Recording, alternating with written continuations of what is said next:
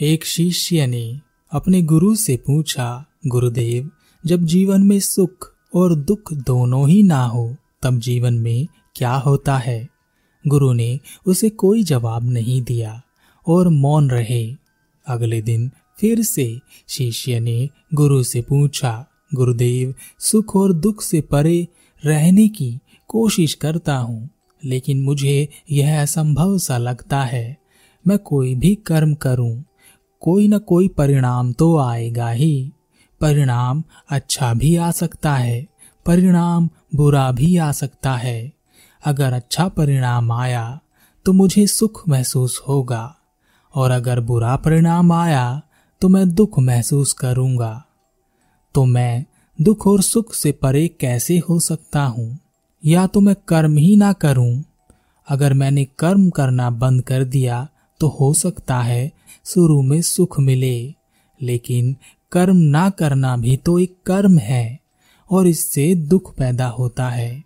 आखिर यह सुख और दुख से परे का जीवन कैसा है, कैसे जिया जा सकता है? गुरु ने कुछ नहीं कहा, वह मौन ही रहे। फिर अगले दिन शिष्य ने अपने गुरु से कहा, गुरुदेव, मैंने अपने आप को स्थिर करने का प्रयास किया। मन को ऐसा अभ्यास दिलाने का प्रयास किया, जिसमें वह सुख के प्रति आकर्षित ना हो और दुख से भागने की कोशिश ना करे। ऐसा करते हुए मैं रास्ते से जा रहा था और मुझे लगा कि मैं सुख और दुख से परे जीवन को महसूस कर रहा हूँ, लेकिन रास्ते में ठीक मेरे सामने एक पेड़ टूटकर गिर गया। पेड़ विशाल था। तो मुझे उसके ऊपर से चढ़कर जाना पड़ा, लेकिन मेरा पैर फिसल गया और मैं नीचे गिर गया, जिससे मुझे चोट आई और मेरी वह स्थिरता कहीं खो गई और मैं दुख के मारे चिल्लाने लगा। तब कुछ लोगों ने मेरी मदद की और मेरी चोट पर मरहम लगाया। अब मैं ठीक हूँ। गुरुदेव, क्या वास्तव में कोई सुख और दुख से परे जीवन को निरंतर जी सकता है। इस बार भी गुरु मौन ही रहे, और उन्होंने कुछ नहीं कहा। गुरु से कोई जवाब ना मिलता देख शिष्य हताश होकर वहाँ से चला गया। अगले दिन गुरु ने शिष्य से कहा, हम एक लंबी यात्रा पर जा रहे हैं। अपने साथ कुछ भोजन और पानी लेकर चलो। शिष्य ने पानी और भोजन का इंतज़ाम किया। और एक थैले में भरकर गुरु के साथ चल दिया। शिष्य ने देखा कि गुरु हाथ में एक थैला लिए हुए हैं। उस थैले में कुछ भारी सा भरा हुआ है और गुरु ने उसे बहुत संभाल कर पकड़ रखा है। एक लंबी यात्रा करने के बाद गुरु और शिष्य थक गए। दोनों ने एक जगह पर रुककर आराम करने का फैसला किया। गुरु ने अपने थैले को अपनी बगल में दबाए रखा। और बड़ी सावधानी से पकड़कर रखा। शिष्य ने अपने गुरु से पूछा, गुरुदेव, आपके इस थैले में क्या है? आपने इसे बड़ी सावधानी से संभाल कर रखा है। गुरु ने कहा, मेरे इस थैले में चार सोने की ईंटें हैं। शिष्य ने कहा, गुरुदेव, क्या आप सत्य कह रहे हैं? क्या आप मुझे दिखा सकते हैं? मैंने कभी सोने की ईंटें नहीं देखी। गुरु ने कहा, नहीं, यह हमारी नहीं है। यह जिसकी अमानत है, उसे हम इसे लौटाने जा रहे हैं। रात हो गई थी। गुरु और शिष्य ने वहीं रात बिताने का फैसला किया। शिष्य के मन में उन सोने की ईंटों को देखने का विचार प्रबल हो रहा था। लेकिन गुरु ने उस थैले को अपने हाथ में बांधकर ज़ोर से पकड़ रखा था। शिष्य ने रात में कई बार उस थैले को गुरु से अलग करने की कोशिश की, लेकिन वह सफल नहीं हो पाया। शिष्य के मन में अलग अलग ख्याल आने लगे। उसने सोचा, इतना सारा सोना होगा तो मैं उससे कुछ भी कर सकता हूँ, बड़ा घर बना सकता हूँ, व्यापार कर सकता हूँ, और जो लोग मुझ पर हँसते थे, उन्हें उनकी औकात दिखा सकता हूँ। मेरे माता पिता मुझ पर गर्व कर सकते हैं। एक सुंदर युवती से मेरी शादी हो सकती है। मेरे बच्चे होंगे तो उन्हें भी एक अच्छा भविष्य दे सकता हूँ। लेकिन गुरु तो इन्हें वापस देना चाहते हैं। भला मैं अपने गुरु की सेवा करता हूँ तो क्या गुरुदेव मुझे यह भेंट में नहीं दे सकते? पूरी रात वह सो नहीं पाया। करवटे बदलता रहा। और सोचता रहा कि कैसे मैं गुरु को प्रभावित करूँ कि यह सोने के ईटे मुझे दे दें। अगले दिन गुरु और शिष्य फिर से यात्रा पर निकले। शिष्य ने गुरु से कहा, गुरुदेव, इन्हें वापस देने से तो अच्छा है कि हम इन्हें उपयोग में ले लें। हम एक बड़ा आश्रम बना सकते हैं, जहाँ हज़ारों शिष्य आपके नीचे शिक्षा ग्रहण कर सकते हैं। हमें भिक्षा मांगने की भी ज़रूरत नहीं पड़ेगी। गुरु ने कहा, नहीं, हमारे पास जो है, वह बहुत है। और कुछ चाहिए होगा तो मेहनत करके उसे बना लेंगे। इन ईटों की आवश्यकता मुझे नहीं है। शिष्य ने कहा, आपको आवश्यकता नहीं है तो क्या हुआ?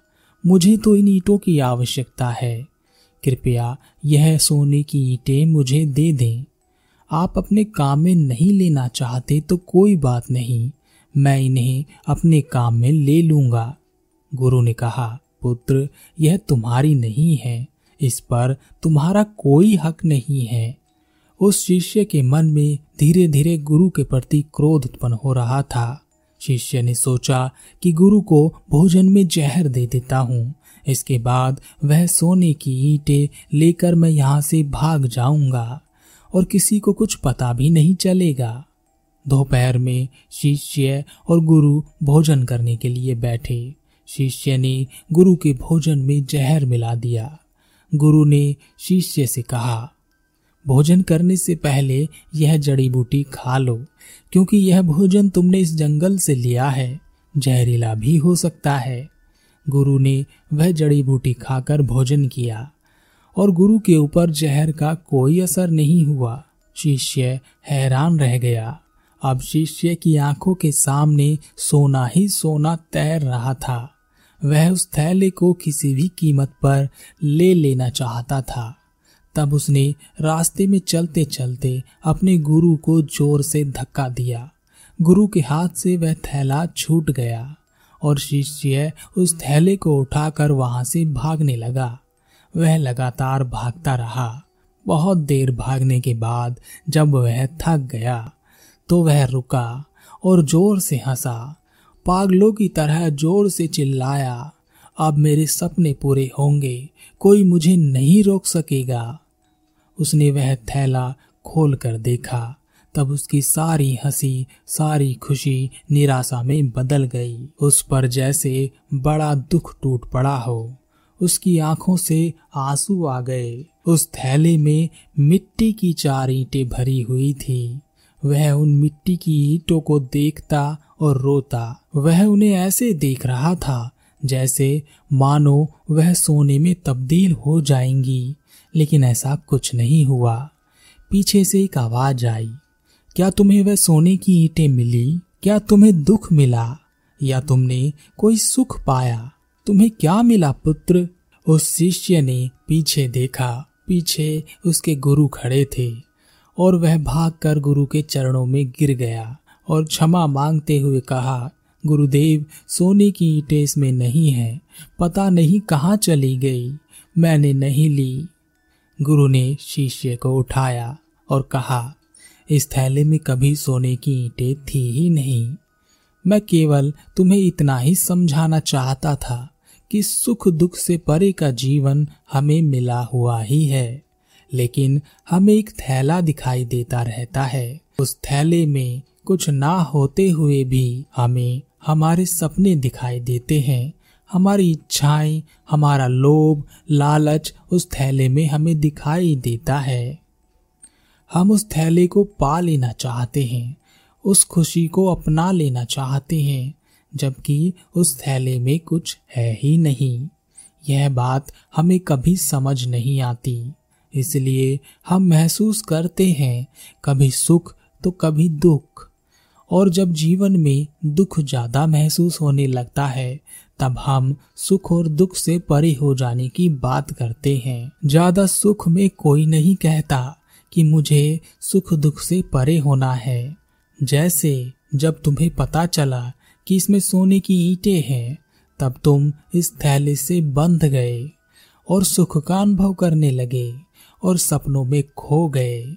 और जब तुम्हें पता चला कि इस थैले में कुछ है ही नहीं, तब तुम दुख के सागर में डूब गए। जबकि इन दोनों स्थिति का तुम्हारे जीवन में कोई औचित्य नहीं है, क्योंकि यह थैला तुम्हारा नहीं है। अब अपनी इस थैले से पहले की स्थिति और अब की स्थिति पर विचार करो। क्या तुम्हारे जीवन में दुख था, या तुम उसे लेकर आए हो, या जो सुख तुमने अपनी कल्पनाओं में बना लिया था, उसे कौन लेकर आया, और उन सपनों के टूटने पर तुम्हें क्या मिला? शिष्य ने कहा, गुरुदेव, मैं समझ गया। अब मुझे क्या करना है, बस यह बता दीजिए। गुरु ने कुछ नहीं कहा। वह मौन ही रहे। गुरु और शिष्य वापस आश्रम आ गए। गुरु ने अपने एक पुराने थैले से चार सोने की ईंटें निकालकर शिष्य की कुटी के अंदर बीचों बीच ज़मीन पर रख दी और बिना कुछ कहे वहाँ से चले गए।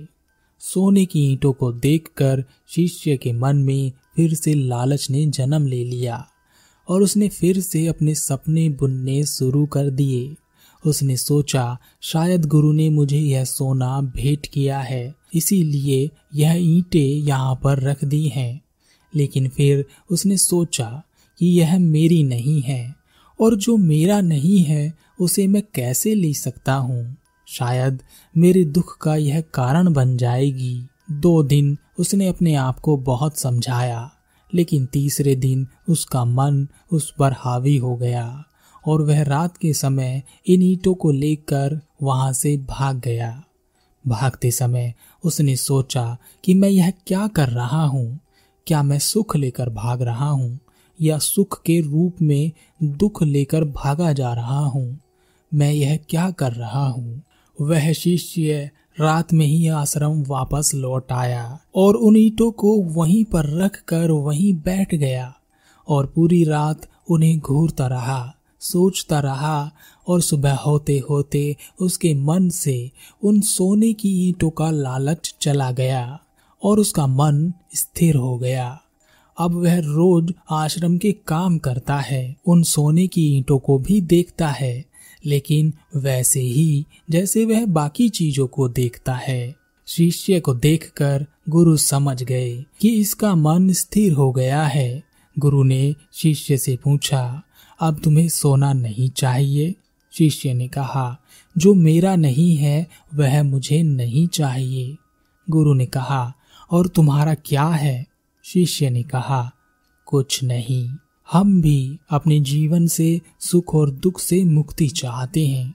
ज़्यादातर लोग केवल दुख से ही मुक्ति चाहते हैं, और ऐसा होना संभव नहीं है। सुख पकड़ोगे तो दुख मिलता ही है। लेकिन इन दोनों से आगे एक जीवन है, जहाँ न सुख होता है और ना दुख होता है। इसका मतलब यह नहीं है कि सुख और दुख आते नहीं हैं, सब आते हैं। पर हमारा स्थिति को देखने का नज़रिया बदल जाता है। हम केवल वास्तविकता को देखते हैं, झूठे सपने नहीं। हल देखते हैं, विफलता नहीं, चिंतन करते हैं, चिंता नहीं। जो हो गया, उसका दुख नहीं करते। जो चल रहा है, उसी को जीते हैं, उसी को सवारते हैं।